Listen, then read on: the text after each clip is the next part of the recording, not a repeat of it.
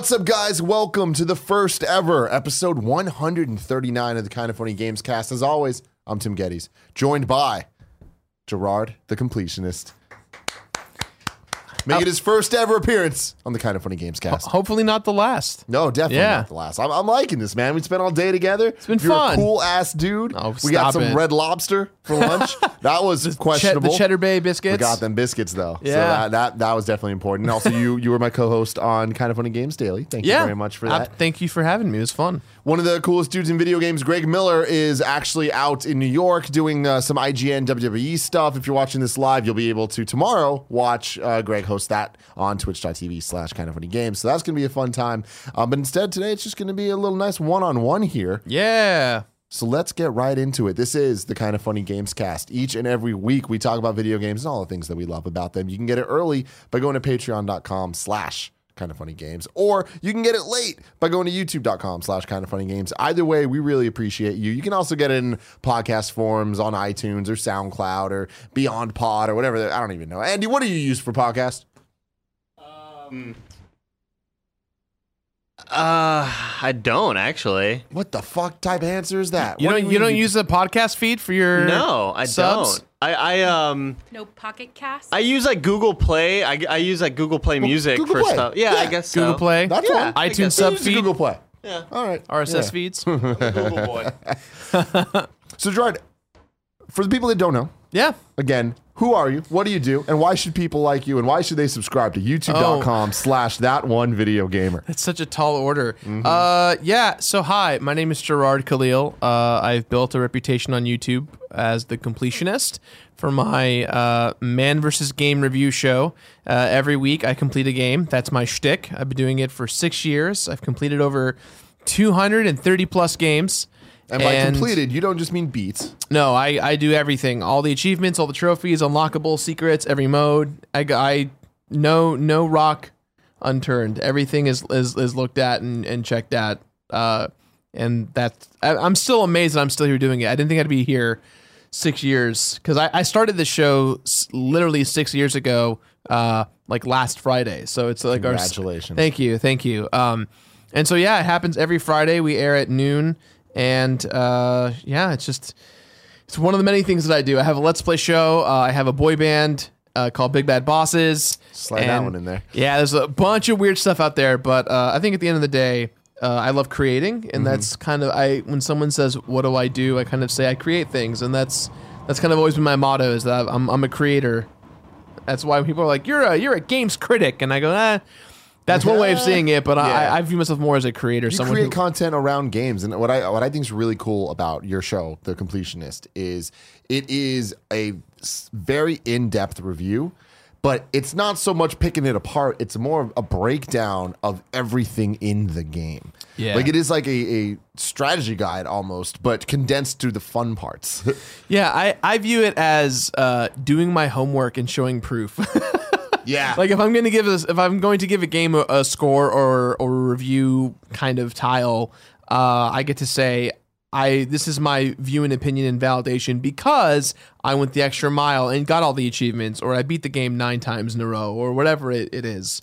And uh, that, that I think that's what makes me different than everyone how, else. how, how do you not go crazy? Like, oh, I, I go I go crazy several times a week. I just don't let anyone show it. I Yeah. try I try my best to be like the best Hulk that I can do and just kind of smash my way through things. And Mm-hmm. My God. Yeah. Because Greg Miller, I've seen him break as a human being when a platinum's involved. Yeah. Like just going that extra mile, just go, you know, the grind and just being like, is how is this even fun? but then you just do, it's not even, there's not even a platinum trophy at the end of the, the stick sometimes for you. Yep. Like, you're just like, like re- Sonic Mania, I saw you uh, do when I watched your review, which was awesome. Thank Shout out you. to Matt, by the way. Yeah, yeah. My homie. Um, and it blows my mind because like when you complete that game, you didn't just beat it. You didn't just 100% it. You 100%ed every save file. yeah, I, I did every every possible run: Sonic single, Sonic and Tails, Knuckles, Tails, Knuckles and Knuckles mode, all the blue spheres, all the Chaos Emeralds in every game save. Like I, I went above and beyond, and, and I think for games like Sonic Mania, it's an absolute pleasure because I don't want the fun to go away. Yeah. Uh, whereas it's games like Samus Returns, where there's a lot, a lot less of that fun and passion because of the fact that it's a pretty meaty game that requires a lot of diligence and patience. research And research. strategy in terms Yeah. of like your path Yeah. specific things wow that is crazy um you also have a patreon patreon.com slash That one video gamer, yeah. Video we Games, uh, so you can support them there as well recently relaunched. Uh, we have a show called Defend It, where it's based off of Phoenix Wright, and uh, it's me debating someone who looks is a person in a soup named the Internet, and it's uh, you know we we. A la Phoenix Wright in court, courtroom cases, anime style, we kind of go in depth and try. I try and defend games that I think are actually more fun or, or don't deserve as much hate as they do. Oh, I love and that. uh, I get a lot of hate for that show because people get really heated about it. But that's the whole point of it. We we great, recently man. we recently did a video on uh, Final Fantasy 13. Oh yeah And so I'm I'm a lot of people don't like that game yeah, yeah, yeah, and I I'm one of the few that do. I think I think there's that's the thing about games, and that's why I love your guys' stuff so much is that it's so it's so easy to be mean. It's so easy to be negative and critical, and I think it's so much more interesting and more fun to like you know enjoy not only what we're doing but enjoy games you know it, it's it's one thing to say this game sucks and oh i don't really like this aspect of the game they're two Yeah. different connotations actual criticism Absolutely, and and I think that's you know I again I don't consider myself a critic. I'm more of like a video game appreciation Enthusiast? enthusiast. Yeah, I think that's that's really what it is, and and I, I think that's important to know because we Yeah. we're in a we're in a lucky field where the content that we ingest not only is fun but it's always evolving. Mm-hmm. You know, one year it's all about platformers, the next it's RPGs, the next Yeah. it's a golf RPG. Yeah. there's so many interesting things happening all the time, and and we're very lucky to kind of like you know enjoy this kind of fun medium that we're in. Yeah, you bring up an interesting point uh, with Final Fantasy 13 and just being like, oh, Final Fantasy 13 sucks. Is like such a gut reaction people can say. But I mean, even for me, there's things about the game that I do like, and there's things I don't like. And it's so much more constructive to break down and be like, well, I like the battle system, but I didn't like the whiny characters or the voice Right. acting or the um, how linear it was or whatever. But I did like blah, blah, blah. And it's Yeah. like, that's so much more valuable than just Final Fantasy 13 sucks. You know? Yeah, or what you watched someone's YouTube video on it and you were like, "That's my opinion now because I identify with that opinion," as opposed to, "Well, that's a good opinion to have, but I think X, Y, and Z." Yeah. I th- and I think like that's a big component of the echo chamber of the internet is like you can you're I'm I'm always stoked to talk to people about their opinions on games as long as like it's their actual opinion and not just mm-hmm. something they read off of Reddit or or a top 10 list from GameSpot or IGN. As long as your actual opinion, This is what you believe in. then let's talk I mean, it out. I love the list, and I love having the opinions on other people's opinions. Even right, it's like I love Yeah. looking at lists because it's like um, IGN infamously, in in my heart at least, put up a list of their top ten or it, ranking the mainline Final Fantasy games. Yeah. and it's I look at it, Final Fantasy twelve is number one, and I'm like, no, how, no, but it's just like there's that's cool. Like it's cool that there that there is a, a group of people that are very respected that have an opinion and they put their opinion out there and they're Yeah. standing by it and I can feel however I want to about that opinion, but it's hard not to rage sometimes and seeing those things, but like you have to remember at the end of the day, like that's a conversation piece. That's Yep. that, and that's what it's about. It's about the conversation. And I, th- I think that's just so important. yeah, absolutely. Um, I want to give a shout out to all of the Patreon supporters out there watching us live, but I also want to give a shout out to Tom Bach, our Patreon producer for this lovely month of October. Woo! And I want to give a shout out to all of the other Patreon supporters at the, I want to say $20 or above level. Your names will be flowing through here. Yeah? I just wanted to give you a thumbs Oh. up. I thought it was great. Yeah, thanks, While you're Nick. doing that, I'm gonna give him a hug 'cause I gotta go. Oh, leaving? dude, it's so good seeing you. Sorry to interrupt the podcast. Yeah, man. Cheers. Yeah, take it easy. Back. Enjoy your day tomorrow. Thank you. so as Nick leaves, a, a funny little side note here.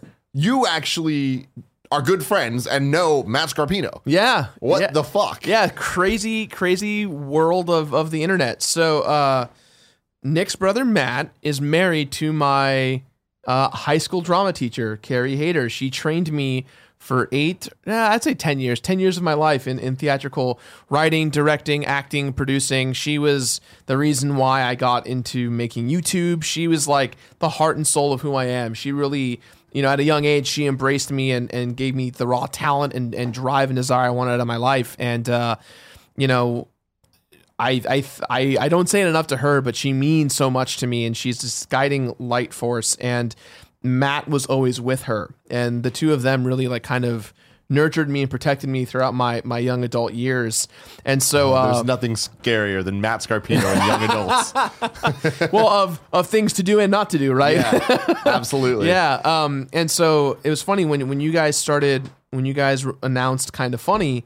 Uh, I didn't realize that Nick and Matt were brothers. I had no idea, and it wasn't until my Facebook feed I saw Matt share the video, and I had this moment of, oh man, like what a small ass Yeah. world. I had no idea. That's so crazy because Yeah. like we, we first met you at SGC 2015, years ago. I think. yeah, 20 2015. 2015, It was our our first convention that we had done as kind of funny. Yeah. Um, and it, it was just so crazy because I remember like I knew who you were, and I remember you, you came up to Nick and started talking to him like, "Oh yeah, I know Matt." And I was like, "What the fuck is happening Yeah. right? Because Nick is the most oblivious person. Like Nick doesn't know anyone on YouTube. He, he doesn't know anything. He's Nick Scarpino. What what does he know? he knows three things. He's the keeper of three things. I don't remember what they are, but the, the Departed, like whether or not the Departed's a good movie. Is the Departed a good movie? I think so. Absolutely is. Nick's an idiot. Does he not like it? No, he hates it. Oh man, he hates it. I'm glad we didn't talk about that on lunch, Yeah. Else I would not be here.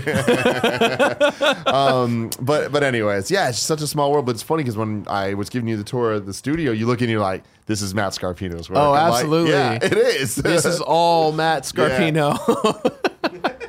God, that is so damn funny. All right, uh, I want to talk about what games we have been playing recently. Andy, I want to bring you on real quick to tell us a little bit about this golf story. Have you been playing Golf Story at all? I just downloaded it. I haven't. I haven't had the time. So we talked about it a bit last week, um, but I did play a little bit more after Kevin's wedding. That was like the main. When, as soon as we left the wedding, I was like, I'm gonna go home. I was staying at my girlfriend's place. I was like, I'm gonna play Golf Story. She's out of town. She's on vacation.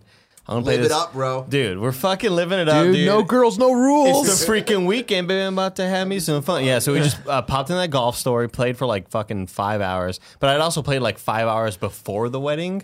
Um, I I will say that I've gotten to a point where the story gets really kooky and weird, and I'm loving it. Uh, but the dialogue is still so on point. Like it's so funny, and it hasn't lost any of the charm that it had for me. Like when I started playing the game, and I was like, "We'll see how long this can last." And uh, I'd say I'm about maybe 12 hours in, maybe something like that, and I I'm loving it so far. Um, haven't played it since that night though, since that day. Um, and then last night I started up Hob, uh, and Hob was announced in 2015, and it just got released last What week. What systems is on? Um, it's on PS4 and Steam, I believe. I don't think it's on Xbox, but I want to say I saw it at PAX East. it might be on yeah. Xbox. Yeah. Um, but uh, it is a game by Runic Games. They're the ones who made Torchlight. Um, Oh. and so it is essentially a top-down, uh, very similar to A Link to the Past, um, where you, um, except it's a little bit more uh, skill-based in terms of like defeating enemies and dodging them and dodge rolling away from people. Uh, Souls like. a Souls-like game. now there is no di- there's no dialogue so far, uh, which is really cool. Um, and it, in that vein, it reminds me a lot of Hyper Light Drifter, where Yeah. you're just uh, how Hyper Light Drifter communicated uh, in only photos and or like drawings and shit like that. This is essentially just. Um, it reminds me of how good animation is made where there's no dialogue but it's it's the mark of a good animation where you can still get across like what's happening and that's um that's what i'm getting a lot of uh i'm getting a lot of like sort of pixar-esque vibes when they when they release those uh shorts that don't have dialogue but you still get that emotion out of it Yeah. yeah, yeah. Oh man, that was really good. He was the guy. He looked like the guy from The Office, right? He did. Yeah, he looked like Jim. Uh, but it's really cool so far. I, I didn't play it much. I was just like basically playing it because I was waiting for a render to go through last night. Um, and I can't wait to dig into it. Uh, You probably play- more you, tonight. You played it on PS4? PS4, yeah, I'm playing on PS4. Um, along with, and I've also been playing. Uh, I've still been playing 2K18. The story mode's still silly and not great. Um, and holy shit, eh, during every cutscene, my PS4 Pro sounds like a goddamn jet engine, and I don't know why. You, It's you would have thought the the Pro that they would have figured out how to control a jet. something's up because this. I mean, it's we're not watching a like a Final Fantasy movie. You know what I'm saying? Like it's not like this crazy intense ain't cutscene. Yeah, this isn't Spirits Within with all the awesome like cloth. Remember the Oh, yeah. like dude, that cloth looks so real. Uh, I don't know why it's so loud and why it's performing so badly, but it is, and it's kind of worrisome because it's just a fucking cutscene. Like, hopefully they they fix that bug or whatever. One thing I did notice, not really game related, but PS4 related, custom lists. We get, we, uh, you know, with all the the, of course, as soon as I got hired here, I got a lot of friend requests from the best friends, and that's awesome. But I can't find my friends that I know in real life that I never get to see that I want to play games with. Yeah. and because that's like my only form of communication with them now. And now you can set up custom lists with your best friends where it's not a group. You know, groups were this weird thing where everybody was opted in. So like I could add you to a group and friends from back home, and but you guys don't know each other, so you don't want to be in this fucking group. You can only who are these other interact in the group. Yeah. Yeah, it's very nucleus based. I just wanted, uh, like Steam has your best friends list, or like Xbox has your real friends list, or whatever. Uh, and I'm so glad that we have that now because I can sort of sort all my Rooster Teeth friends and all my friends from back home in Texas and stuff like that. So I'm really jazzed about that. Hell yeah. Yeah. So games are cool, man. Games are cool, man. Thanks, Andy. Yeah. Thanks. Jirard, what have you been playing? Oh man, what have I been playing? Uh, well, let's see. Hat in Time that comes out tomorrow, I believe. So Hat in Time is the Mario 64 like It's game. more, it's more like Mario Sunshine, if anything. Really, but- and, and why is that? Because Greg has pitched this game to me. Greg saw this at Judges Week before E3, and he was like, "Tim, like you got to get on this." It's, Mm-hmm. Yeah. it's like, and he said it's like Mario 64. It's it's a lot like Mario. It's, it's a Mario platformer by an indie company who has been working on this game for a very very very long time. I know a lot of the artists uh, that that worked on the game. They've they've done contract work for me or some animation music for my music videos. A lot of these artists who work on these videos or on the on this game are super proud of their work and and it shows. It is beautiful. Um, it's essentially a a beautiful 3D action platformer you know collectibles and missions and and quests and characters and it's a lot of fun it's uh it really has this uh cel shaded kind of wind waker effect for it and uh it's it's not quite cell i don't know if it is cel shading or not but it's it's got that same kind of style and it's it's great you you'll you know i think uh you know everyone was kind of iffy on Yooka-Laylee i Yeah. think this is kind of leaning towards the this is what we wanted from the beginning interesting. So why would you say it's more Sunshine than 64? Uh, mostly because of the environments. Um, you know, the just like the hub worlds in the in the open world area, it feels very much like Wind Waker slash uh, Sunshine, where it's like you know boats and docks and and, and oceans and you know bayside areas more or less. Whereas with 64, it's like your hub world's a castle, Yeah. and you've got you jump into a painting, it's a different different thing Whole different altogether. world, yeah, yeah. yeah. And so these ones are more kind of there. There is a lot of those worlds where it's like you know crazy ventures, but at least the beginning the beginning stages and and kind of your atmosphere going into it feel very reminiscent of of Mario Sunshine more or less than uh than 64. Interesting. Yeah. And so it, right now, I think it's available on everything except for Switch. I think it, yes. Well, I think on launch it's only available on Steam, hmm. but it's coming to Xbox One, PS4 by the end of this year. Interesting. So ho- by the end of the holiday, we either the end of the ho- holiday or early 2018, 2018. we should be seeing it on on on PS4 and Xbox One. See, my thing is, I, I mean, I love it, and more platformers always a good thing to me. But we got Odyssey in a couple weeks. It's like I don't know that like I need another 3D platformer right now. I, you and I talked about this for like a hot minute, but I on I'm with you in that 2017 may be the best year in games we've had in quite a while. The the I was sitting there trying to come up with my top 10 games of 2017 and just like from a what's out right now perspective and there's so many games like Yeah. whether they're good or bad or in between like there's just been a lot of content you've got you know start of the year strong with Resident Evil 7 and I mean, that's the thing is I forget that's this year. Right. And like the beginning I- of January that game came out Trying to think of my top 10, it's like, is Resident Evil 7 in there? Because I can't, in the beginning of the year, if you would have asked me, I'd be like, absolutely, there's Yeah. no way by the end of this year it won't be. And like now it's like, it that's near the bottom of the list. Yeah. But I mean, I it's such a great game. And I find myself thinking about, Final, or not Final Fantasy, Resident Evil 7, um, where I'm like, wow, they really did it. They Yeah. did a first person Resident Evil. Like they, they, said, they, it. they brought it back to horror. to horror and it worked and it worked really well it wasn't like it didn't require a lot of backstory it didn't require a lot of investment Yeah. brand new story brand new atmosphere same type of horror it, and it had elements from the other games where it wasn't intrusive And I think you you really kind of feel for the villains. You're like you're with them or you're against them or you're you know it's Mm-hmm. Yeah. Mm-hmm. like it's this weird dynamic thing. They they did a great job with it. That was like the first game of the year. And then and then the Switch came out, and then we got Breath of the Wild, I mean, and before then, Horizon. Horizon came out right before that, Inspector Knight, you know, from Oh Shovel God, Knight, it's so like good.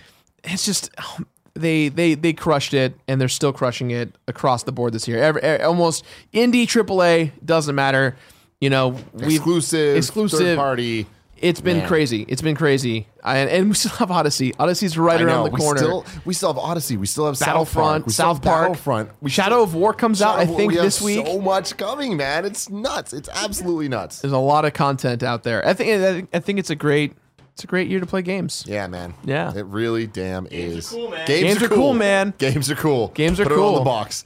Um, what else you been playing? Oh man, uh, Cuphead. Let's talk about Cuphead, Cuphead, Cuphead. It is tough. It is it is scary, but it is so good. It is so good. I I feel like I might be praising the game too much, like in, in people's opinions. Like they're gonna be like, Tim, Tim, like Shut up, Tim. down." man. Cuphead to me is perfect. Like Cuphead is, I have criticisms, and it's it's perfect in you know the sense of as perfect as perfect can be. I never really say perfect as in like it's 100% the best. It's just, you just like know how the comments are gonna. Yeah, reply. it's like no, perfect is like I I'm enjoying every aspect of it despite its flaws. It's oh a great my god, game. man! I was so hyped for this game when I first heard about it, as was everybody, because it looks amazing and it's such a fresh take Yeah. on a platformer. Like these days, retro is modern. Like retro is something that we get so often that it's not even a novel idea anymore. Yeah. So to get something like this, and it's like, wow, like this is just it's breathtaking to to think about the level of detail that it's not just the the hand drawn art, it's the backgrounds, it's the way that the things animate, it's the the music, it's the film grain, it's all of that. The aesthetics are beautiful, but then. As it kept going on, I was just like, "Oh shit, it's gonna be really hard." I'm not that type of gamer. Like, I, I don't know that I really want to deal with all that. And it's like, oh, it's just bosses. Like, oh, I want platforming. Like, this game looks like it should be a platformer. And then when they added platforming, it got delayed, or like not delayed, but there was just no release date. And Yeah. it just kept getting further and further out. And There was at more and more E3s. And I got to play the platforming levels. I was like, ooh, I don't like this. I don't like this at all. Like it's this doesn't feel right. It's not fun. It's just it looks good, but it's not fun. And to see it now and to be playing it, I love the platforming levels. I love the boss fights. It is hard, but it's challenging. It's not bullshit. And What's crazy is that the gameplay doesn't change that much throughout the game. If you take the time to learn and embrace what the game is teaching you, and you just sit there and you concentrate, yeah, you can get upgrades to change how some some things behave and react, but at the core, the core, the game does not change. The only thing that changes is that the bosses get harder and they teach you to encounter those bosses. Yeah, the the the parry system where in the beginning you're like ah, i'm not really gonna do this but by the end of the game you're like i'm fucking doing it like Yeah. I'm, and because you realize that parrying boosts your super meter and supers are super useful Yeah. and they can really fuck the bosses up and when you start finding the or unlocking the different weapons and understanding what bosses uh, are what weapons are best to use against specific bosses and like Mm-hmm. the, the trial and error of losing 37 times to a boss it never to me so far It- I'm with you. It doesn't feel like doesn't feel like oh this fucking sucks. It's like Yeah. I'm fucking up. I'll get him next time. I'll get him next time. And then it's like you back out to the map, and then you're like, I'm gonna change out my loadout, and maybe this other weapon's gonna be better for this. it's got that Super Meat Boy quality of this isn't the game's fault for its design, it's my fault. Yeah. I'm the reason why I got hit by this little pellet that I didn't see because I was paying attention to these The rest of the sheep screen. attacking me head on. Like it, I'm I'm responsible for every move made or not made, and I think that to me is a sign of, of good game design. Mm-hmm. Is where th- it's almost like you, the gamer, saying, "Oh, I'm sorry." Like uh, every time you die, you're like. Well, it's my fault. I'm sorry. Like Yeah. you're accepting responsibility for your faults, and it's because you're learning and you're growing with the game. Pretty soon, to the point where you're like, "Yo, let's do this 100% run. Let's not get hit. Let's get. That's insane. let's let's keep uh, parry up to six times and, and, Yeah, and use yeah. the super moves, and you, you start to get into the rhythm and flow of it, not because uh, like it's required, but because you You want, to. You- Yeah, like, and I think that that's uh, something very special about the game because it's so visually interesting. You want to play it right to make it look like a cartoon. Mm-hmm. Like uh, I was playing, and my my girlfriend was watching me, and it's one of those games where she was like. I just like looking at this. Yeah. You know, like I, I like I want you to, to keep going. I want to see what's next because it's so inventive. And uh, the most kudos I can give the the team over at uh, Studio MDHR is every little detail they just nailed. Like the moment you boot the game up and there's the title screen and there's that vocal song that Yeah. is in the right style, the barbershop quartet style of the, the 1930s that you would see in those cartoons. I'm like, oh wow, like this song is about the game. And then later when you when you meet the the Dice Man, the Hey, King Dice, Mr. King Die. Yeah, it's, like, so good. Oh my god, it's like they just they're like You wow. sit you, sit there and you're like it. listening. Yeah. You go to the merchant and it's that pig, and you, there's just that vocal sample of the welcome, and it's just Yeah. like wow, every little thing. The, the moment you're like, all right, I'm through the looking glass on this, and I understand it looks great and sounds great. I'm over it. There's some new cool thing, like there's a, a, a boss fight against the genie. Did you play that yes, one yet? yes. That's that's the fight I'm currently on. and you do that and all of a sudden it looks totally different than the rest of the uh, levels have because the background is using an old animation technique where it's spinning like and it looks like it's moving but everything else in front of it isn't Yeah. and i'm like good lord like this reminds me of the old disney cartoons that used to do this type of technique and it give, gives me a sense of wonder um, of like how the fuck are they doing this that I haven't had since like the Super Nintendo uh, and like seeing F Zero for the first time or seeing like Yoshi's Island of how all the backgrounds and layers will interact with each other. What's crazy is that for for this game and all of its ambitiousness, it it's constantly it's never discouraging. It's never it's never like you know, well, this is just too hard to like get good at it. It's always with patience, with time, you get better. And I think that no one knew that's the kind of game they wanted because I, I've already seen you know the hit pieces from outlets being mm-hmm. like, this game is this game too hard? Is can the looks and aesthetics alone save this game? It's like, well, first off, the game's doing well, so it's not in trouble. Yeah. Second, people didn't know they wanted a game like Cuphead, and now they love it. People didn't know that a old school cartoon as a bullet hell platformer would work, and now it's a thing that didn't that exists, and now it's a thing people want. And I think we're seeing this kind of trend in, in the gaming industry where being weird but doing it really well is totally okay. Absolutely. Go shoot for the stars. and and I love that there's something inherent about the art style of 1930s cartoons that wacky and weird just fits right in. There's so much like evil imagery in this cartoon, Oh, yeah. and and you're never once like unsettled Like, by oh, it or exactly. it's like, bizarre. oh, this feels right, and the way the boss is tra- like every boss has like three or four transformations where it'll just change. But because it's this style, like it's Looney Tunes, it can just they can morph and change, and a uh, like a, a cat or a mouse can like use a tin can as a tank and then get eaten by a cat. But then the cat's head opens up, and it, you see that the the mouse is using the cat as a mech. Yeah. And it's like, what the hell?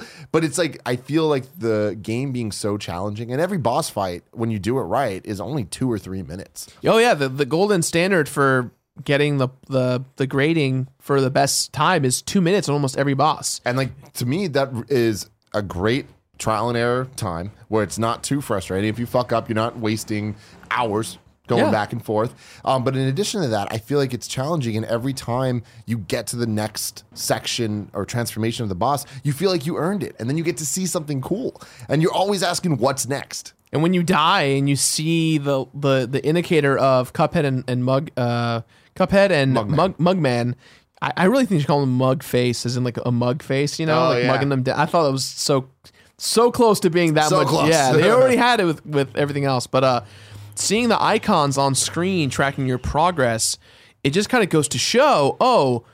I almost did it, or I just, I barely touched that Oh, flag. And it's really reassuring that there were so many moments where I got to the end and I'm like, A sliver away it's like from that flag. it's like on the flag. It's at the end, and like, oh, if I survived just a few seconds longer, I would have had and it. it's the ultimate thing of like, oh, one more, I got it. One more, You know? two minutes. I got this. I got this. Yeah, ah, and Oh, and so that's good. that's the beauty of it. It's it's the consumption of time, right? Two minutes for every boss. No boss should take more than two minutes, and so you're like, okay, that's a challenge I can do, or I'm going to try and do it. Four hours later. Four hours later, you're like, oh man, I didn't even get close to the end, but I feel freaking good that I learned and I grew and learned more about how to do it. And I, it's just, it's so smart. It's so smart without beating you over the head. And I love that there's uh well, I think once you hit world two, there's like a little pool of water you can go over to and, and talk to it, and it will tell you how many times you've died. Yeah. Total. And I'm like, oh, I love that. I, I love that the game is aware of what it is. It understands that you're gonna die. That's part of the gameplay design. It's part of the loop. Yeah. Oh man, it's it's just great, and I I really enjoy probably more than anything that the game is designed in a way where it understands what's fun about video games. Yeah. The challenge of the platforming levels is the obstacles. The challenge of the boss fights is learning the patterns. I, I, I talked about this on Games Daily uh, with Greg a couple days ago. Back in the day with Contra, back in the day with Metal Slug or Mega Man, you got to get through the whole level and then fight the boss. And if you lose at the boss All the three times and you lose your three lives, all the way back to the beginning, do that level again, as hard as it is. Do the boss and all this stuff. And I'm like, there's a time and place for those games. We're not there anymore. Like the that was a padding to have people play a game longer because they only had one game for a year at a time or whatever Right. it was. With Cuphead, they're like, no, we're it, this is the greatest hits album of what we're trying to do. There's no filler in this game. There's absolutely no filler in Cuphead, and I, I haven't beat it yet. I am at the end of World Three, so I have I think three bosses left. I think the filler, if you will, is going the full completionist route. You know, is is getting, and to me, that doesn't seem like it doesn't. I think that's that's the gratifying thing, right? It's one thing when you're playing a Sonic game and it's like, you know, you got a B or an A or a C. You know, you could do better. But this game is like, you know, hey there, young whippersnapper, you got an A plus. Look at you, you get a gold star. Like that kind of satisfaction is so interesting to the point where it makes you want to sit down with a friend and go, okay, you need to get good as me. Let's play together and get good at the game. And I think that kind of like camaraderie doesn't Yeah. happen in games very often, especially local games where you're like, we have to get good together as a Get good. group. Gotta gotta, get good. gotta get good. yeah. Oh man. Any other games you've been playing? Um, Marvel's Capcom Infinite. Really? So, what I've- are your thoughts? Um, you know, it's it's a very love hate thing. I think that in terms of accessibility, it's the it's the easiest to digest and play Marvel game so far. I think hmm. that it it it looked at the formula of the of the fighting game and said how do we make it simple for people for casuals but more in depth and entertaining for the hardcore fans that have known and loved with the and grown with the franchise. But I think that for me, it's never been about characters or graphics, but I think this time around it has become about characters and graphics. The character list is fine, you know. I think they have a solid solid list on both ends, but it just doesn't seem like they put enough in. It doesn't seem like enough hmm. characters. It doesn't seem like enough of a, a thoughtful choice was decided for these characters. And then you add that the models just kind of not looking very solid and it kind of just puts this weird, you know, Smudge on your yeah, experience. yeah, and I mean, I was one of those people out there that bought the collector's edition that got the eggs, and it really—I don't know if you've seen them, but No. the collector's editions of Marvel's Capcom Infinite, all they're supposed to come with four statues: one of Mega Man, uh, Iron Man, Chun Li, and um, Captain Marvel. Though, and and along with that is you get DLC season pass stuff for the whole game, as well as exclusive costumes, and I think you also get yeah you get the Infinity Stones, and the Infinity Stones are supposed they based on the photos and based on what we've seen presentation wise from Capcom, they advertised it as if you were getting something a little more texturized, like the Chaos Emeralds, where they were mm. more like rubies or gems or, you know, that kind of stuff. What everyone got was a box that had Easter eggs glued into it, and the Easter eggs light up, and you can't take the Easter eggs out and that's what we got. And and and it's I I I don't think I've seen one that isn't that. Like they Huh. they're all like that. And this thing was two hundred bucks. Capcom oh, did not send me this. I pre-ordered it. I wanted to make sure I got it, and I finally got it. It was the first collector's edition that I've bought in years where I was very confused and upset as to what I got inside the box. That It's- sucks, man. It's two hundred dollars. Does that turn you off to buying collector's editions in the future? I mean, I usually I don't know because I'm that guy that buys collectors every time, depending on the game and if I love it. But I was just I was so blown away at how bad it was, Hmm. and I I and I, I it's I don't know if it's me being upset because I spent 200 bucks or me being upset for the company because this was supposed to be promised as a cool exclusive experience and I just got Easter eggs. You got some And, eggs. and I, and I wish I wish that I was wrong. I wish that like I can send mine back and get better ones. My Chun Li model has red eyes. Chun Li looks high. she looks so high. Her her eyes are red on the outside and on the inside. She looks baked out of her mind, and it's I'm just blown away. I'm blown away that they dropped the ball that hard. Um, and that's kind of how I feel about the game too. It's I'm like I'm lukewarm. I'm, I, I like the gameplay. I love the fighting. I even like the story. Uh, it's just the graphics and the characters.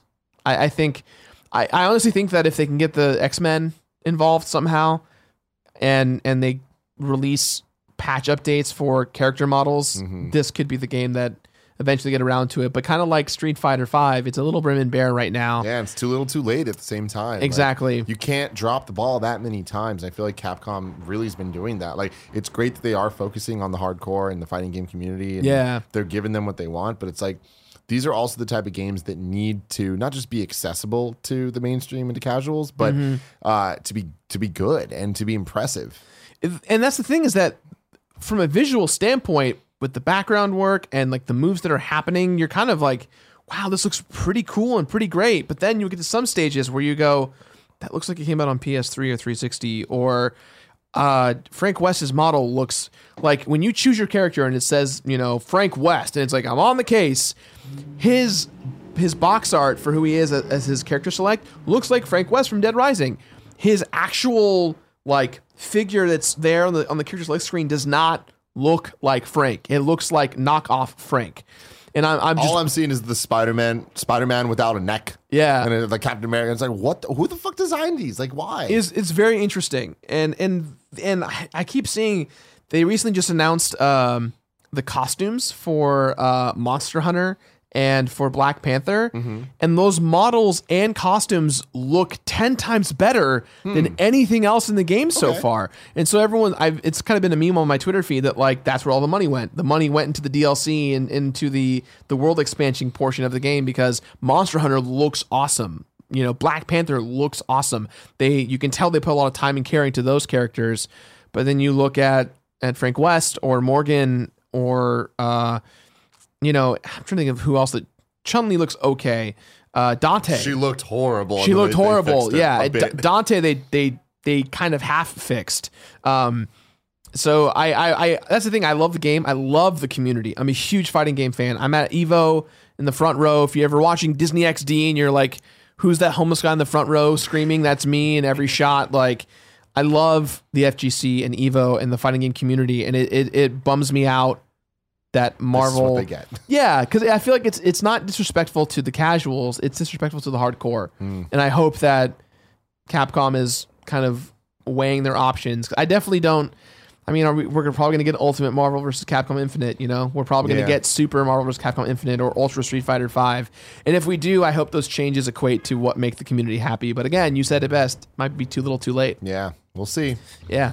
All what right. about you? What have you been playing? I've, I've been Uh, well, talking Cuphead. this whole time. Just Cuphead. Yeah, man, that's pretty much been it. I've been wanting to get into Golf Story, but I got a code too late. Then we had my friend Kevin's wedding, and we were doing a whole bunch of stuff. And then Cuphead is, I mean, again, I'm not good at games, Yeah. so Cuphead's taken me some time. Yeah. uh, but I'm gonna beat this shit. Yeah, And man. I, I feel good about it. Like that, I, it'll be a badge of honor for me Yeah. to be like, I did it. I was there. Let's get do a segment I like to call This Week in Gaming History. Seven years ago, on October 5th, 2010, Enslaved Odyssey to the West came out on PS3 and 360. You play this? I've not. I own it though. One of the most underrated games of last generation. Who made it? Uh, Team Ninja. Team Ninja. Yeah. Okay. And it is fantastic. It's just one of those under the radar games that don't exist anymore now. Uh, it's it's kind of that you know middle tier.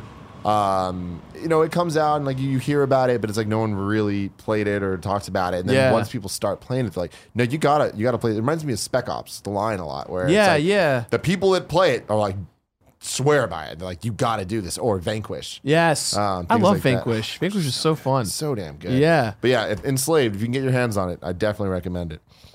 13 years ago, on October 4th, 2004, Tony Hawk's Underground 2 came out on PlayStation 2. Hmm. Probably the last Tony Hawk game that I really enjoyed. Think the last one I played was Tony Hawk 3. Oh, really? For, for PS for PS2. I, I love Tony Hawk games, so I, oh, they're so I- good. I yeah. wrote it out, no pun intended.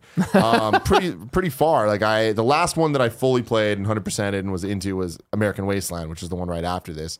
And that one, I was like, ah, you're starting to lose me. And, Yeah. and then then they went a totally different route with uh, the sequels with um, uh, Project Eight, and then Proving, Ride. Proving Ground, and then they hit Ride and stuff like that, and those were just a total disaster. What a. F- Um, Who- but the, THUG Two was the one with the the jackass stuff and Bam Margera, and they just went full into that kind of style. But it also brought back classic mode, uh, so that the it was the classic two minute get as many tapes as you can and and Score, all- time get- attack, get yeah, state yeah. and all that stuff. And oh my god, I loved it so much.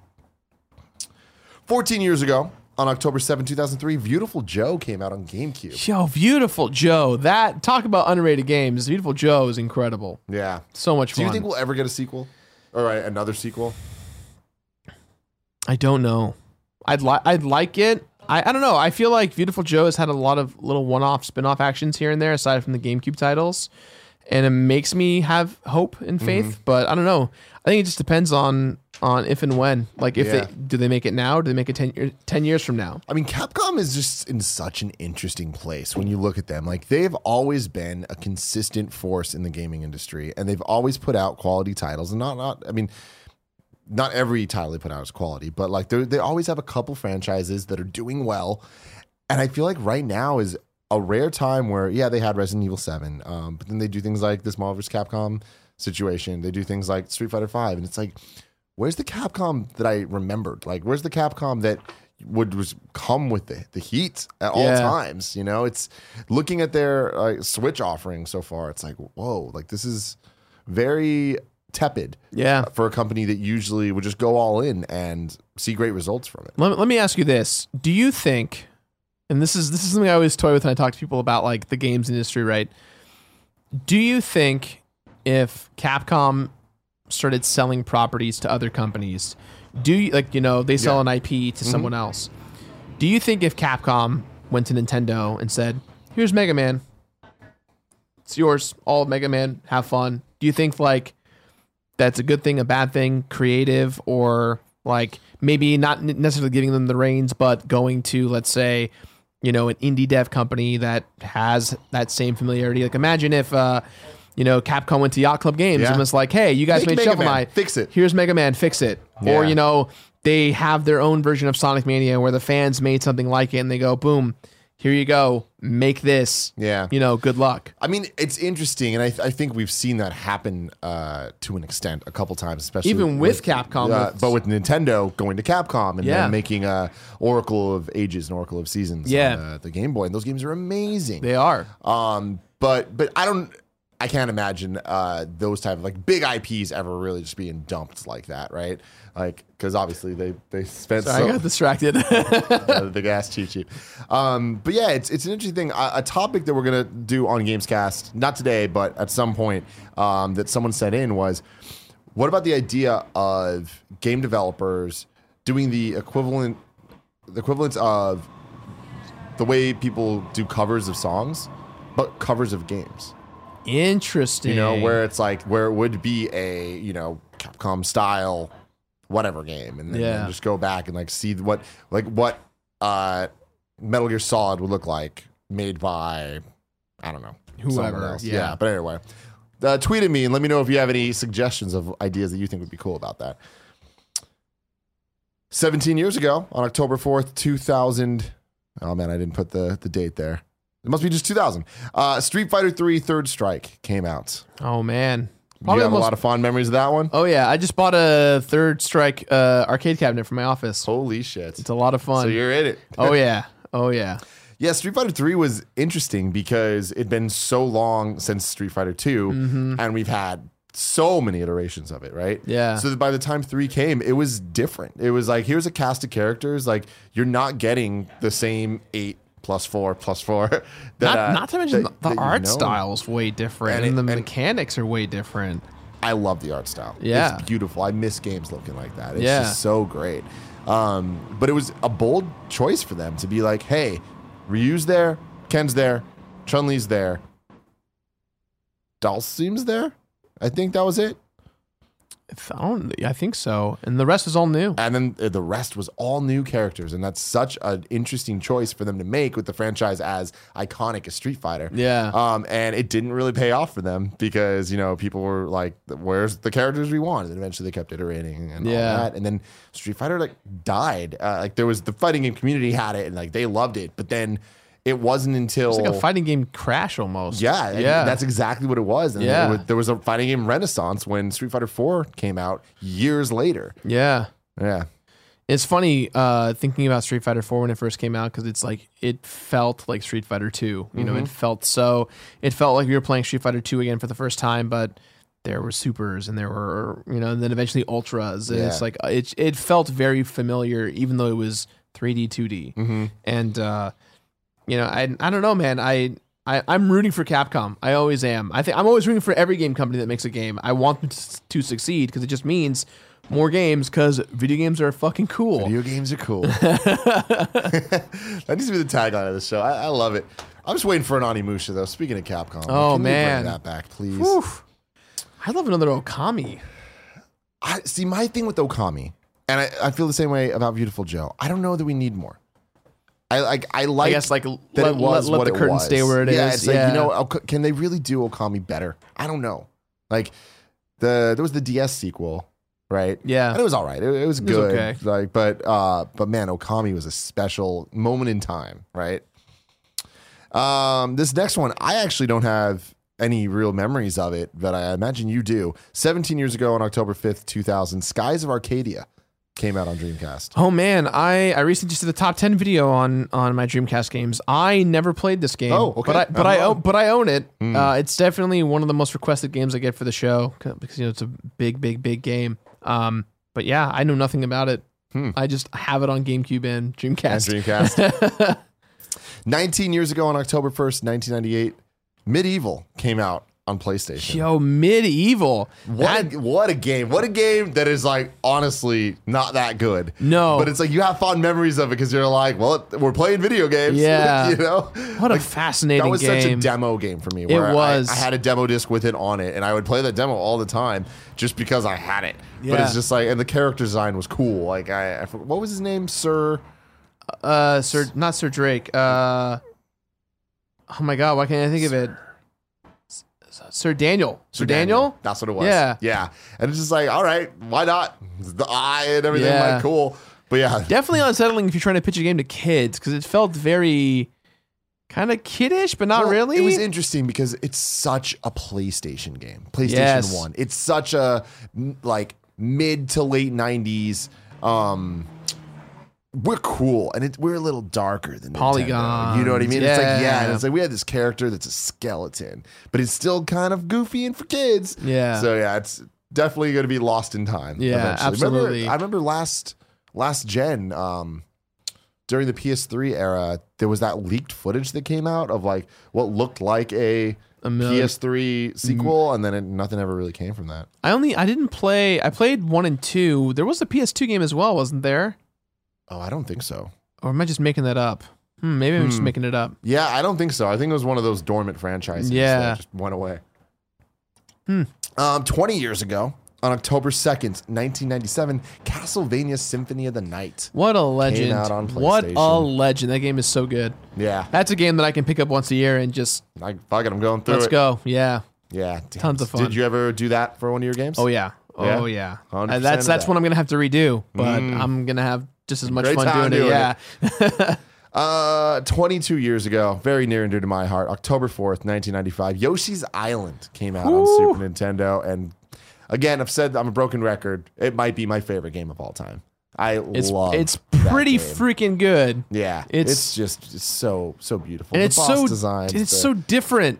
It's Yeah. not Mario World Dash 2. It's Yoshi's Island. It's Yeah, a very man. different game. And I- people do not give it enough credit. It does- I- sucks. Yo, if you have an SNES Classic, I think it's on there, It isn't is. it? Yeah. It is one of the few ways to play that game like faithfully because uh, it has the was it the Super FX chip? It had Yes. some Uh, chip in it that uh, that emulators just have a hard time uh, processing correctly. Yeah. And I from everything I played a little bit on the SNES Classic, I'm like, holy shit! Like I haven't seen the game look like this in so long. Like the last time I've been playing was on the the GBA version, which I also loved, but you know it had some some issues. Yeah.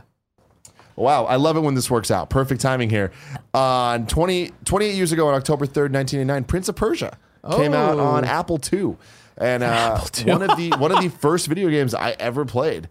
Um, way. At yeah, my at Kevin's house where uh, his mom bought a computer at a garage sale, and we like booted it up, and then we saw there was games on it, and Prince of Persia was one of them, and there was just something that that might have been the, the video game that instilled my my love for games and understanding the the creativity they have and the level design and stuff where I filled in the gaps of what wasn't being shown.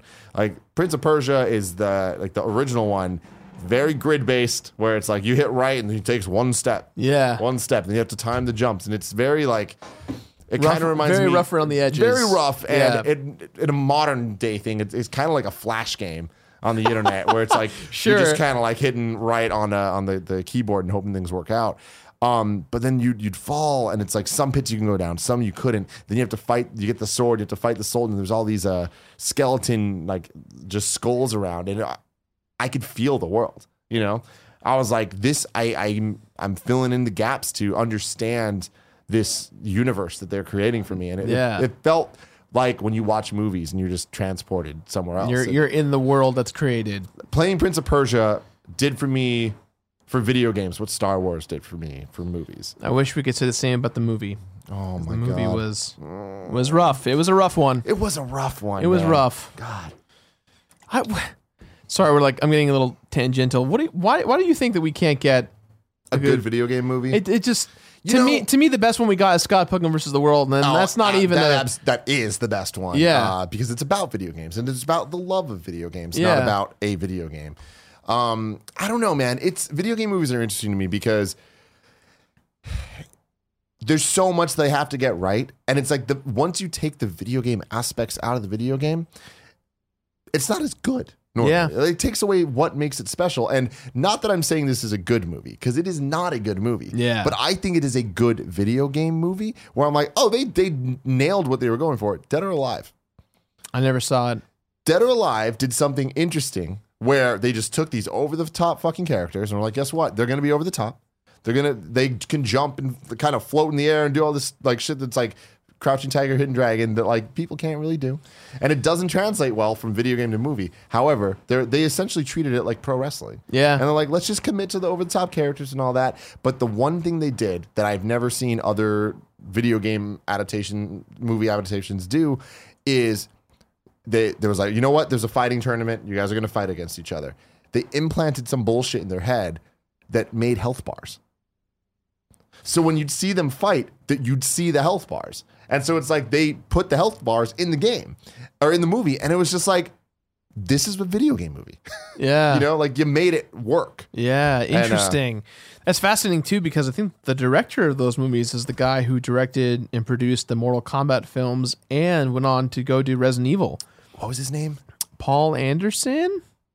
Did he direct Dead or Alive? I think he did. Oh my god, I could be wrong. that is really really Uh, weird. people in the chat might be yelling at me, but I'm pretty sure he did. Interesting. I did. I did a video on RE4 last week, and I remember researching and finding that out that he he did Mortal Kombat one and two and Dead or Alive, and, and then the Resident Evils, and then Wow. Resident Evil. Yeah, And then finally, 29 years ago on October 1st, 1988, Super Mario Brothers: The Lost Levels came out on Famicom. The true Super Mario Brothers 2. the true Mario Bros. Two. You ever beat that game? I did.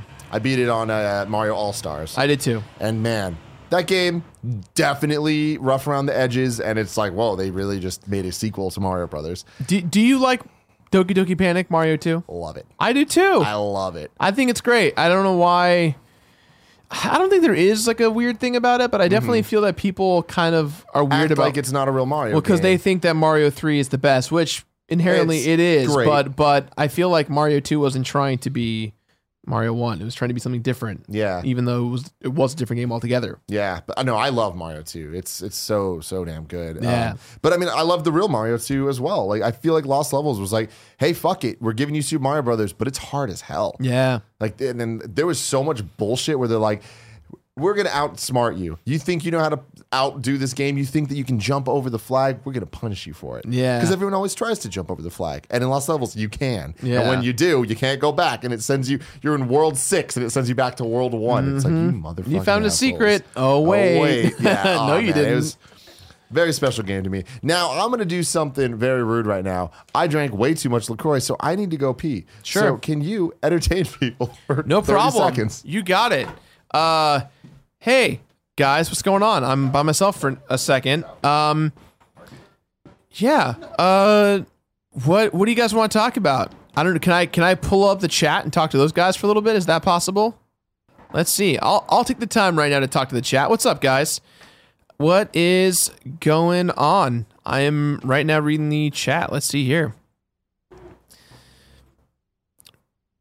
A good movie based on a game, Silent Hill. I'm trying to say. I don't know if I saw the Silent Silent Hill.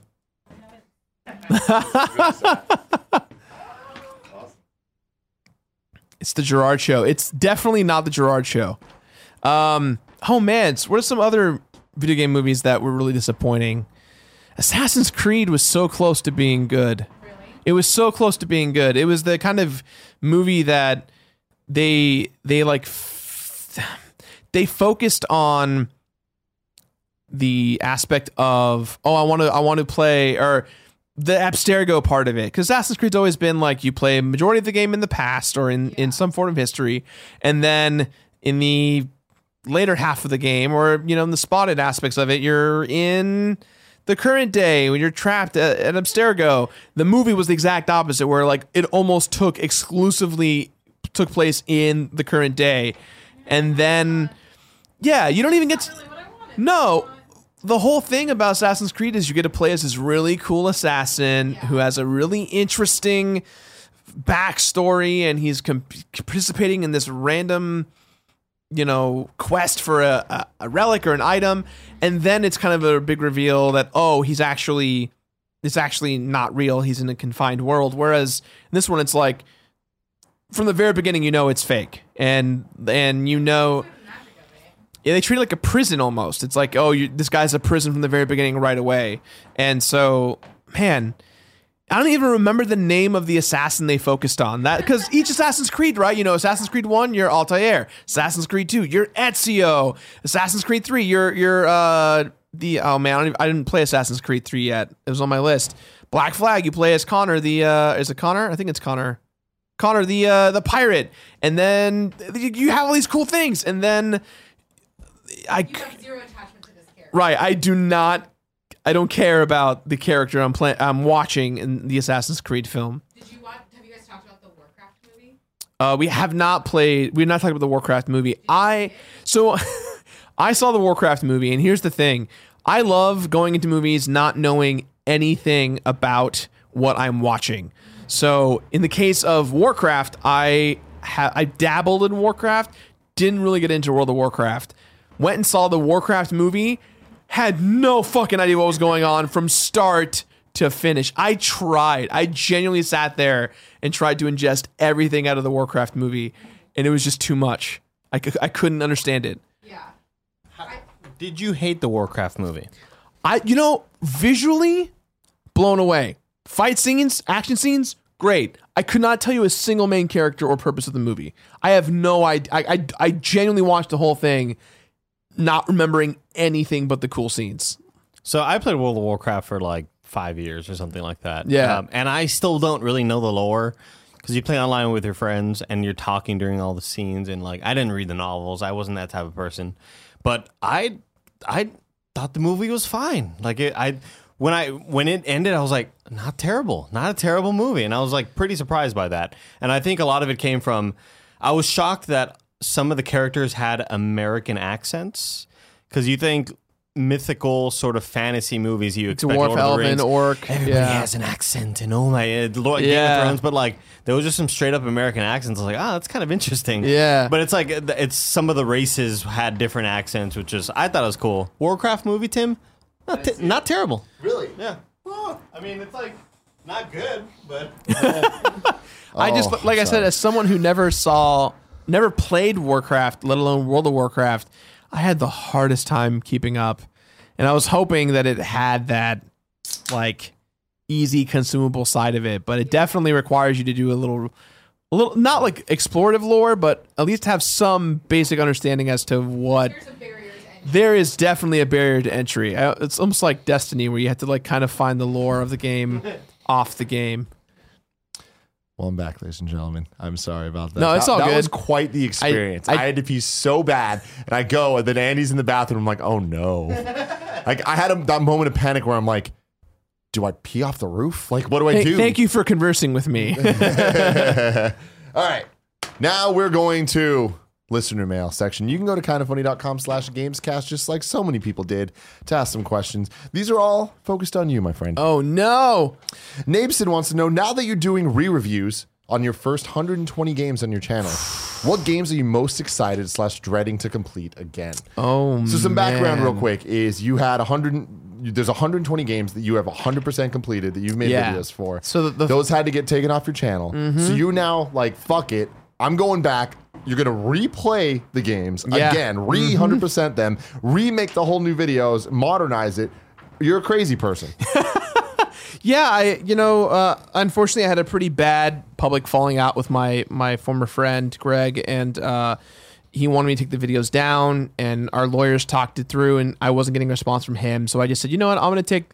I'm gonna take away the stress and, and and the guilt and the anger that's kind of been pent up in me over this whole public debacle, and just remove them as he requested, and make it about giving back to the fans and and giving a second a second shot, a second polish. Because in six years ago, so much has changed in gaming. I've changed a lot, and I I I didn't. You know, I, I look forward in building my company and my brand and, and the show, and I really thought I don't want to sit in the sit there and think about a game and get sick to my stomach because of a video I once made that now is no longer there. I want to really give it a second chance, and so um, I'm calling it the Completionist New Game Plus, and That it's Fantastic. what great brand. yeah, and it's it's essentially uh, I'm acting as if uh, I'm reviewing the game for a second time because uh, if people search on YouTube, they'll find the first rendition of the video somewhere, and so it's kind of like a hey. If you've never seen this game before, great. We're going to talk about it today. If you've seen my other video, so you, you know where kind of where I already stand. So let's take a, a more thorough look again. And so uh, I'm doing all 120 games again, and the first one starting is the word started Mega Man X. I'm starting with that uh, next Tuesday actually, so I'll be debuting that next week. I'm very excited, very nervous. Uh, to answer your question, the, the games I'm training the most right now, Cave Story. Cave Story was a very rough game, very very hard. Uh, Hyrule Warriors is also another one I'm scared of because I the DLC wasn't out back then, and now I have to redo all the DLC. Oh, see, this is cool. Yeah. So there's like new added elements now. Yeah. Um, Catherine, which we talked about at lunch, Catherine and, and Metal Gear Solid are, are games that I love to death, but completing them almost killed me because they're the time investment and and the amount of energy that goes through making the show is very scary and large. And those games alone, you know, I put in, I think I put in, I want to say like 100 plus hours in Metal Gear Solid and over 100 attempts to just beat it. And it's So Metal Gear Solid, like the thing that's most challenging is be, beating the game under three hours to achieve the big boss ranking status, but you can't have killed anyone. You can't be spotted. You have to just play through the game as if you are a ghost and under three hours. I basically became a Metal Gear Solid speedrunner, and to have to do that again, that that that's probably the most terrifying one. That and Five Nights at Freddy's, because admittedly, I did Five Nights at Freddy's because I don't really do YouTube trends in terms of like, well, let's see what everyone else is playing. But I, I took that chance with Five Nights at Freddy's because there was an undeniable presence of it on YouTube.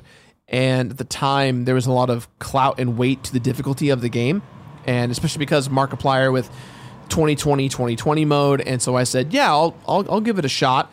And, uh, that game legitimately gave me PTSD from playing games. Like I like I had to get a therapist and get like an EKG because I have to, you know, if playing 2020 2020 mode is difficult because you have your headphones on and if you mess up you're dead. And dying is loud screaming, loud noises and an image jump scaring you every time.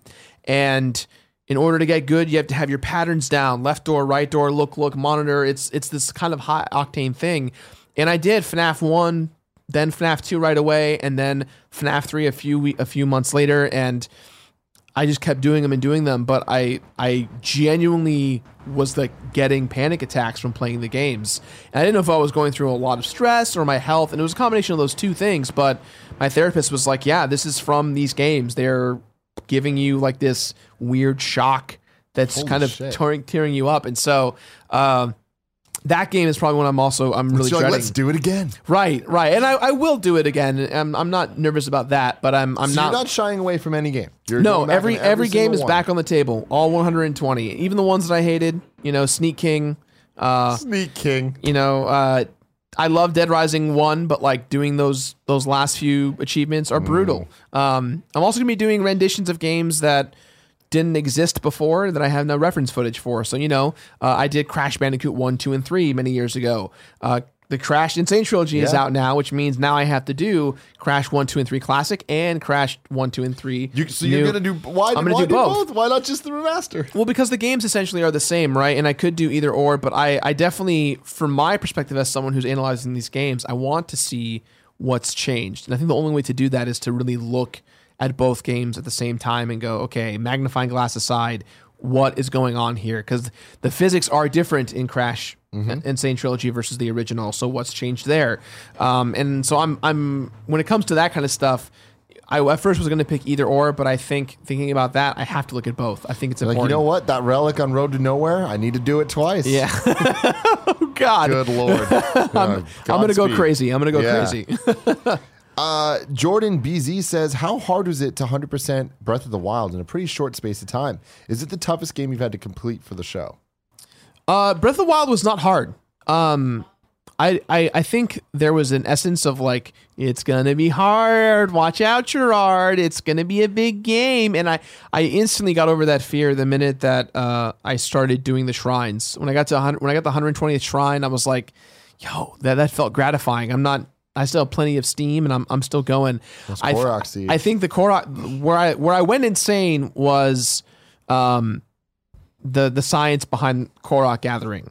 I, I in, in my video I remember distinctly talking about how um, I bought four three versions of the Legend of Zelda Breath of the Wild strategy guide because each one came with a different map size and different map layout and all of the maps had conflicting information that wasn't correct.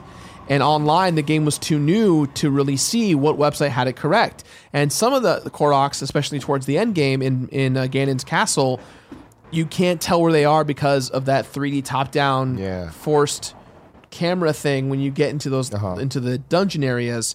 And so I had to I literally had three maps and markers and every time I got a Korok seed I'd go one, two, three and and check. And I was trying to really make sure I did this. And my, my whole complaint was I wish there was a way to track all these Korok seeds. And now there is. And then a week later they announced the DLC with it. And even like mapping the perfect route on the roads. So I it, that, it wasn't hard. It was just frustrating because when you're getting to that, you know, the last 10 and you're looking at a map that has 900 dots three times and you have your IGN wiki here and your your Zelda Dungeon wiki here and you're kind of like none of this makes sense. I just see dots and colors. Again, not hard, just frustrating because it's it's all overwhelming. Oh but Oh definitely God. definitely not the hardest. It was really a pleasure to play. Tabora wants to know: Was there ever a game that almost made you quit completing games forever? Several, several. Almost, you know, people don't realize that we produced the show up into the last minute that the episode comes out. We release every Friday at noon, and we have episodes that are finalized at 9:30 in the morning, and the whole team and I haven't slept, and we're sitting there staring at this impossible wall. Um, Cave Story was one because beating hell with one life is the worst. Um, you know, uh, there's a game that I haven't completed yet because it's too impossible to, just because I'm not skilled enough. Uh, Mischief Makers for the N64. That game is great, but you have to become a legitimate speedrunner to get good at it. And so there's been a lot of episodes where I've cried, I've I've broken controllers, I've shown a lot of rage and passion because I'm at that moment where I could not actually complete this game. And I, I kind of, this is a dumb thing that I don't really say out loud. I'm going to be really embarrassed, but I think you'd understand.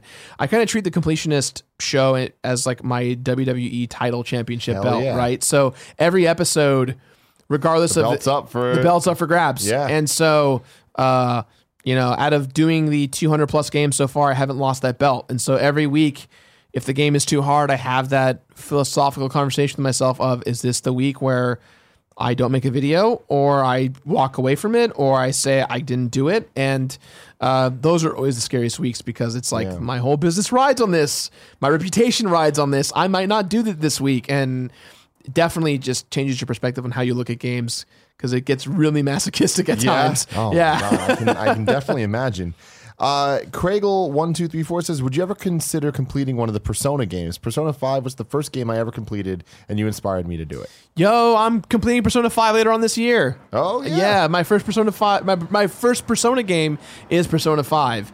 And uh again, talking about games of the year, that's up there for me. Mm. And uh I'm definitely not the demographic who plays those games, but man, it has been a pleasure to play. That's a game that we didn't talk about that I have been playing is Persona 5. Um, it's definitely on my to-do list. Horizon Zero Dawn, Persona 5, and Cuphead are the three that I really want to make videos on before the year is up. Awesome. And I'm hoping to do before it gets too late. Yeah. Yeah. So that means that in addition to remaking the 120 games, you're also doing new games as well. Yeah, so every Friday is new games. Every I say new new in terms of the show, the lore, the lore of the Got show. it. Whether adding it's to the 120. yes, so whether it's a new game that just came out, or a game that's about to come out, or a game that I never played from my childhood, or whatever it may be. But uh, on Tuesdays, I'm releasing the the remakes of the episodes. I'm doing two a month, so it's six completionist style episodes. There hey, you go. great story, perfect. Um, yeah, so six episodes a month of this of completionist and completionist new game plus are being released every month. So a lot You're of a a lot of maniac. yeah, I'm, I'm basically completing six games a month now. All right. Um, Peck Ricky wants to know. Please discuss your different opinions on Star Fox Zero. oh my god! Where do you oh come my god! on this? I want to hear. I got to hear yours first. My opinions on Star Fox Zero are very in line with the public uh, idea, which is it is a very, very bad game. Sure. Um, to to get ahead of this, I imagine you enjoyed it. Star Fox, one of my favorite franchises ever, specifically, and it's kind of funny looking back on it now. Um, but Star Fox 64 is really the only one that I absolutely adore and love. Yeah, I'm with you because especially now going back and playing the Super Nintendo one and then now Star Fox 2, I'm like those games are close to unplayable uh, in in the modern sense. Yeah. And uh, when you go forward, uh, Star Fox Command on the DS, not my cup of tea. The gameplay was more like Star Fox 2, and I didn't really like that. Yeah. And um, then there was Star Fox Adventures, which isn't a Star Fox game. Um, it's you know it's obviously a different genre, different spin off. It's it's its own thing, and there are Arwing flying levels in it, and I liked those, but they didn't match the quality of 64. Then there's Star Fox Assault on the GameCube, which I will defend because I love that game. I do too. It has many, many faults. The on foot missions are not fun. Yeah. The Landmaster stuff doesn't ever feel quite right. The Arwing missions are perfect. Yeah. And the story in that game is so fun, and it's what I loved about Star Fox 64. Here's a, a world of characters, a cast of, of characters, the, uh, this whole universe where the planets feel different, and there's there's lore that, that you care about and that's building, and it's like you you you know there's Falco and his little girlfriend Kat, and it's like oh there's just interesting like dynamics between oh Fox's friend Bill and like all this stuff, right? I loved that. Um, and then when we get to Star Fox Zero, it's like all right, so we're just gonna totally forget about the story progression we made between Star Fox 64 and Star Fox Assault. We're going to essentially remake NS, SNES Star Fox for the third time. Sure. you know, Yeah. Like when you look at it, my biggest problem with the game is that the motion controls. But uh, my my biggest thing that I am upset about is the fact that it's the, Telling at the the, end of the same day, it's the same story, the same levels that you go through from the Super Nintendo one and the N64 one, but Yeah. worse. Yeah, I mean, you know, I could see, I, I see that. I totally identify with that. I think that the narrative, um, I think, I think that's a different, a different tale of what a Star Fox game is, right? Star Fox 64 to me is the pinnacle of Star Fox. It, it sets the right stakes. It's a reboot of the first game. It does it where it's really grandiose. It has this like Star Wars kind of feel where it's got camaraderie and friendship and catastrophe if you're good at the game, uh, success if you're good at the game. Sorry, catastrophe if you're bad at the game, success if you're good at the game, and and branching paths and secrets. And I think to me, Star Fox Zero does a lot of what Star Fox 64 did very well. It, it does it on the same line. From a narrative standpoint, though, it's almost the exact same. And so, um, I think to me, I guess to me, I've always kind of seen Star Fox Zero as a bit of a remake versus like or a remaster rather versus like a brand new Star Star Fox game. It sounds like to me you wanted a new Star Fox experience. Well, the thing is, I, I definitely wanted a new one, and, and that's why I liked so much about Assault. And then, again, it's funny. Like I, I liked a third of Assault. I really liked a third of Assault. Yeah. The other two thirds didn't care for at all. Yeah. And I feel like with this game, it's like, yeah, if it was just a remaster, I'd be fine. But we already got that on the 3DS. Sure. Star Fox 64 uh, 3D is fantastic. Yeah. The graphics are way better than the original one. It runs way better, way less slowdown, and it's a great game. Sure. So getting the remaster on the Wii U, then all of a sudden, like it's the motion controls that are not fun, and you Sure. cannot turn them off. Yeah. And I, all, all- so much of the the gimmicky things they make you do with the the little robot guy that would like go Yeah, the little- around, the- and uh, I forgot his name. but- I, I did too, but I know what you're talking about. it wasn't fun. Like it was like, oh man, the camera's just getting in my way. Like the Sure. boss fights feel like a chore. Yeah. And I'm like, everything I like about Star Fox isn't here. Sure. But there would then there'd be like pure flying levels, and I'm like, when I could wrap my head around the motion controls and it like I, it finally clicked, I'm like, all right, this is cool. It's Star Fox. But then immediately something would happen. I'm like, Let me ask you this: Did you ever play co-op? no. So this is this is how I learned to play Star Fox Zero, and this is what opened up my mind a lot to really liking it. Because at first, admittedly, I, I put in about sixty hours into Star Fox Zero. Um, Is it one of the games you completed? yes, I did, a, I did. I did a video on launch, um, and I was actually ridiculed to death on the internet because for being the only person on the internet that liked the game. Um, one of the one of the only few, at least from like the media press side, right? Absolutely. Um, you know, some people refused to even finish reviewing it because they said they were upset with it, and that to me Oh, is Polygon, right? that that really bummed me out because it's it's your job to do your to do your job. You know, you have to finish the game at the very least, and and I think like to not put a score on it is to just kind of say like kind of f you to the game, and that's not to me a fair a fair assessment. But um, you know, if you're gonna give it a three out of ten, like at least tell me you beat the game. Um, but I think when it when it comes to Star Fox Zero. I played it at first because I was excited about doing co-op. That was like my low-key thing of, oh man, a co-op Star Fox game. One person shoots, one person flies. That's like Star Wars to me, you know. Like Oh, yeah. if Chewie's flying the ship and you've got Luke and Han in the in the blaster bay, that's really really cool to me.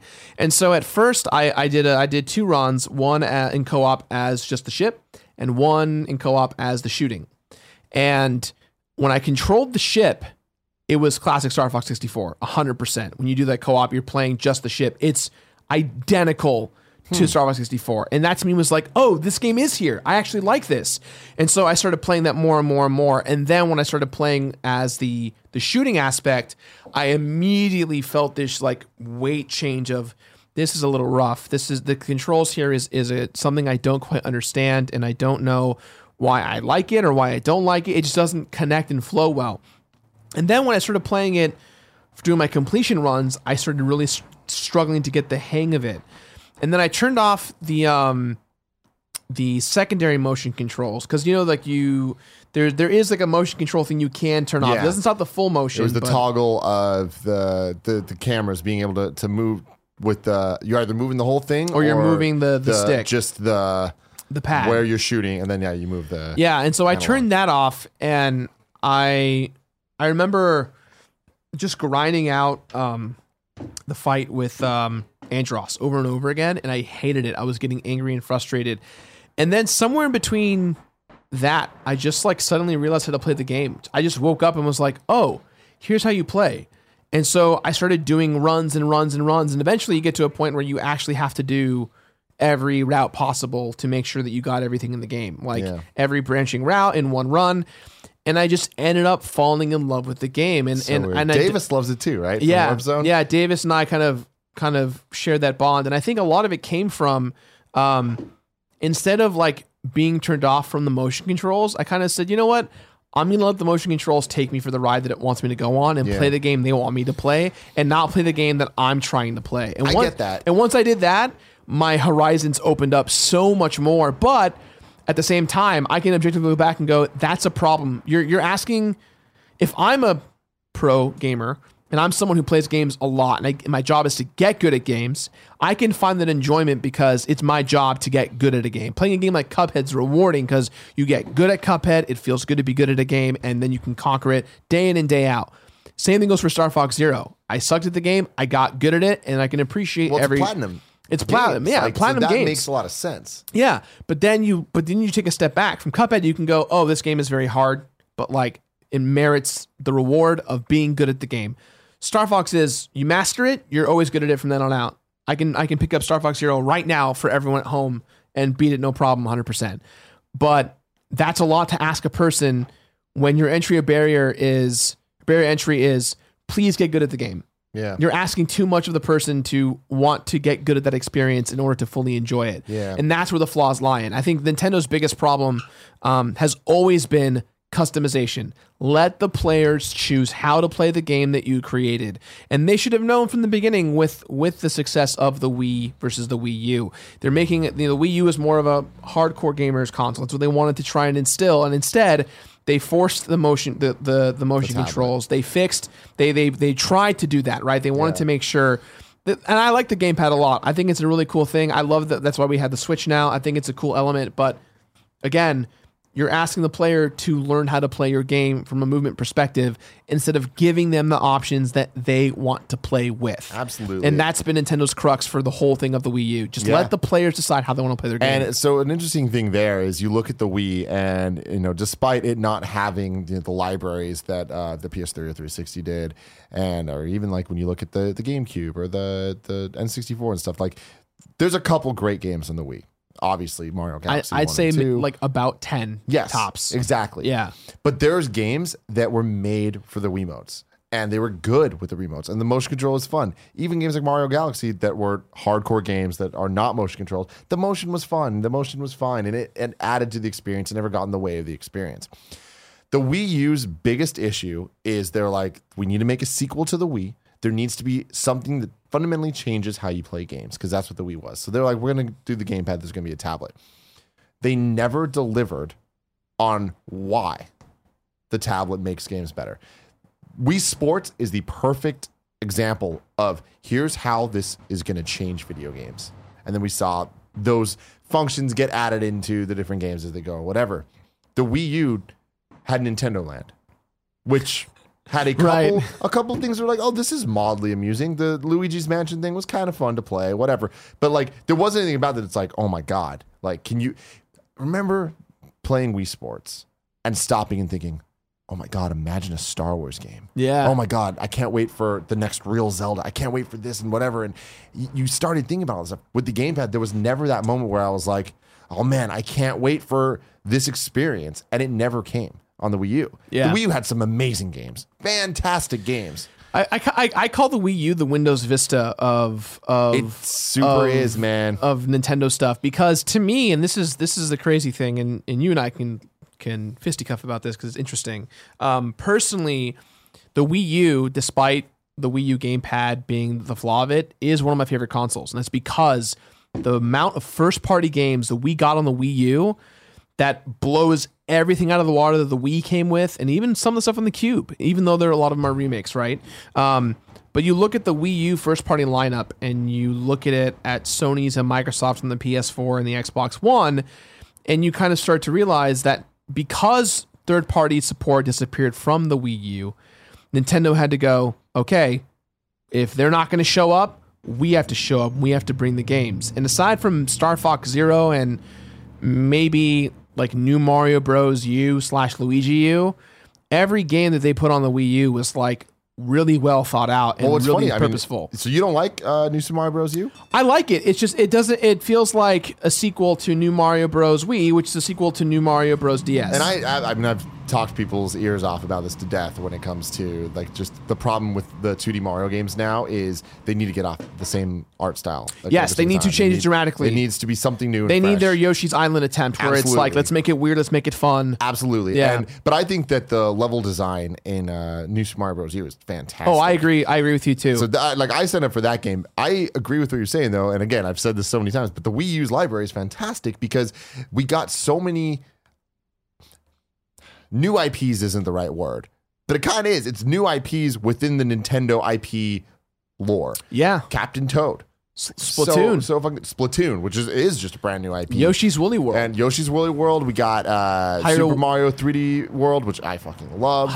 That that to me as like I I don't, I don't want to say it's my favorite 3D Mario because to me it's not a 3D Mario. It's 3D a different thing. It's the third pillar of Mario. Yeah, I, I would say it's that to me maybe one of my favorite games on the Wii U. Oh, Mario Mario Oh, it- 3D World is so is good. The music, the atmosphere, the nostalgia. It's just there's so much going for it. But what's interesting about the Wii U, going back to what I was saying about them, they never really proved why we needed a gamepad.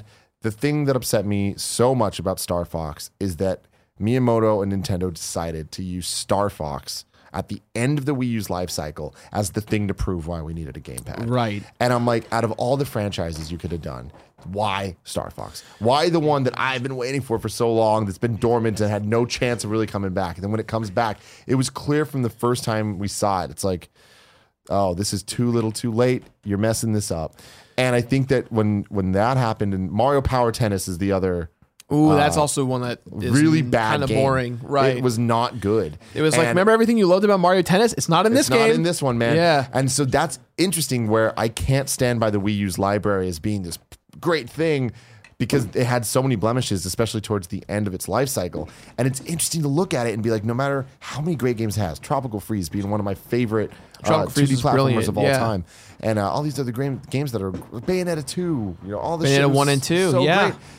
You stop and look at it and you're like, we never got the a, reason to proper have 3D. well, the, the gamepad thing, but we never even got a proper 3D Mario. We never got a Metroid game. We never got. Well, we got Zelda, but at the very end, but it might as well just be a Switch game, right? Right. You hit it out. There's six minutes left on this disc. Oh, okay. I don't know why. Uh, we don't know why. It's like a freshly, it's a fresh disc. That's fine. We can wrap up in six minutes. Okay, cool. We got Six minutes on the clock. Dude, it's Great great. to meet you, man. Yeah, you too, man. Take it easy. Come back sooner. I would love to. All right. So there's that. Let's let's move on here. Um, That was that was a great question. Yeah, it was. Yeah. It definitely was. See, you can have good conversations, internet. That was perfect. Games are cool. Games are cool. Games are cool. Uh, Nathan Palmer just says, question, how does Jirard stay so awesome? He's one of the coolest, most down-to-earth people ever. Make sure he has a chill day. Thank you. Thank you very much. I'm having a pretty chill day. It's been fun so far. Good. Um, we had a couple other compliments to you here. We got uh, Crimson Face. Is he getting enough sleep? I'm legit worried. That man works too much. Been appreciating the hustle for years, but God let him rest. Thank you. I'm getting sleep, I promise. And Lancer Giant says, how do you even manage to function with this mad schedule of yours? I have a really good team. I have I, I don't talk about it much, but I have 14 employees working for me worldwide, nine in-house, uh, five that work in remote locations. They are the backbone. Like right now, you know, uh, this week's game is Shadow of Mordor, and uh, while I have my PS4 with me back in my at my hotel because I'm not done with the game yet, um, I have a team who's editing all the voiceovers and the scripts and the and the sound effects, and you know they're they're keeping this going so that I can do things like hang out with you guys and and go to Nintendo press events and so on and so forth. And so really, and I, and I think you can you can obviously understand this too. Your team is your biggest asset in anything that you do, 100%. and without them, none of this would be possible. So my team is the reason why I'm still alive. Um, and then let's see. Uh, at has the says since you're reviewing the first 120 games, will you be redoing Final Fantasy VII month? Yeah, so so for those of you who don't have the context, uh, I did uh, in in college. I did an 18 page research paper on how I thought uh, Final Fantasy VII was the one of the biggest storytelling changing aspects of video games. I think that it set the precedence of how stories can be told from a cinematic point of view in gaming. And uh, I wrote this really large paper and. Uh, when I graduated from college, I kind of said, I'd love to turn this into a video essay, kind of like uh, Danny O'Dwyer does. Yeah. And, and I was very inspired by him and the stuff he's done in the past. And so um, I did, uh, I basically took that paper and turned it into like an eight part series where I explained every aspect and every single story element and beat and, and thematic element of Final Fantasy VII. And it's at a time where, uh, there was no remake in sight. There was no one talking about it. It just was like there Still is no remake in sight if you really think about it. We'll never know. We'll never know. Um, but I, I did this this project, and it was this really big passion project of, of, of mine, and uh, that was probably one of the saddest things about taking those down because those to me weren't just completionist episodes. They definitely weren't. There was no comedy. It was just being genuine and having a good conversation. I brought in YouTubers and industry pros from all around the world to talk about why they loved Final Fantasy, what their favorites were, what they hated, what they really hated about Final Fantasy VII, and I made this cool cohesive narrative. And uh, unfortunately, I had to take all eight of those videos down and expanded, um, you know, not just the main game, but Crisis Core, Advent Children. It really was a big. You went in. Yeah, I went in. Yeah, I love Crisis Core. I do too. I, it's one of my favorite games. It's so freaking good. I think story is so awesome. Zack is the best Final Fantasy. Zack's the best Cloud we'll ever get. Like, Absolutely. no, ha- 100%, hands down. man. The end of that game, it gets It's me, so dude. I bawling. I was 19 when the game came out. I was bawling my eyes out in my apartment as I have my PSP dangle to my TV with my component cables. I'm looking at it on my widescreen, freaking out because you know what's going to happen. Yeah, and, man, and you know. It's like Titanic. You know yeah, you the just, but you just didn't expect it to to, Be to hit way, you. man. Yeah. Oh, God, it's such a special game. So to answer your question, if uh, yes, I will be redoing it, and I'm going to be doing it actually more like a film. So instead of it being eight, Oh, hell yeah. eight episodes, it's going to be like a two and a half hour like narrative that's going to be more crafted to be like that. so yeah, it's not going to be completionist episode where I show the ending or like show the, my stats and stuff. But I think by doing the the film, it'll be a lot more rewarding, and I think a lot more people will know at that point. Yes, I did do this. Yeah, So- man, that's so cool. You Yeah. work so hard. I'm so proud of you. What what you Thank do is you, man. so Thank awesome. you. Please go check him out. YouTube.com slash that one video gamer. And if you want to support him on Patreon, patreon.com slash that one video gamer. Thank you guys very much. Thank you so much for coming up Thank, here. thank you for having me. We gotta have you more, man. This Absolutely, is good. This yeah. is really, really damn good. you guys always have my axe for anything you need. I'm down. Hell yeah, man. Hell yeah. Well, until next week, I love you. Hopefully, you enjoyed that episode of Gamescast. If you did, click here to subscribe. You can click there to subscribe to Kinda Funny and watch Cooking with Greggy and other stuff like that. If you want to give us some money to support Joey Noelle, click right here. She'd appreciate it.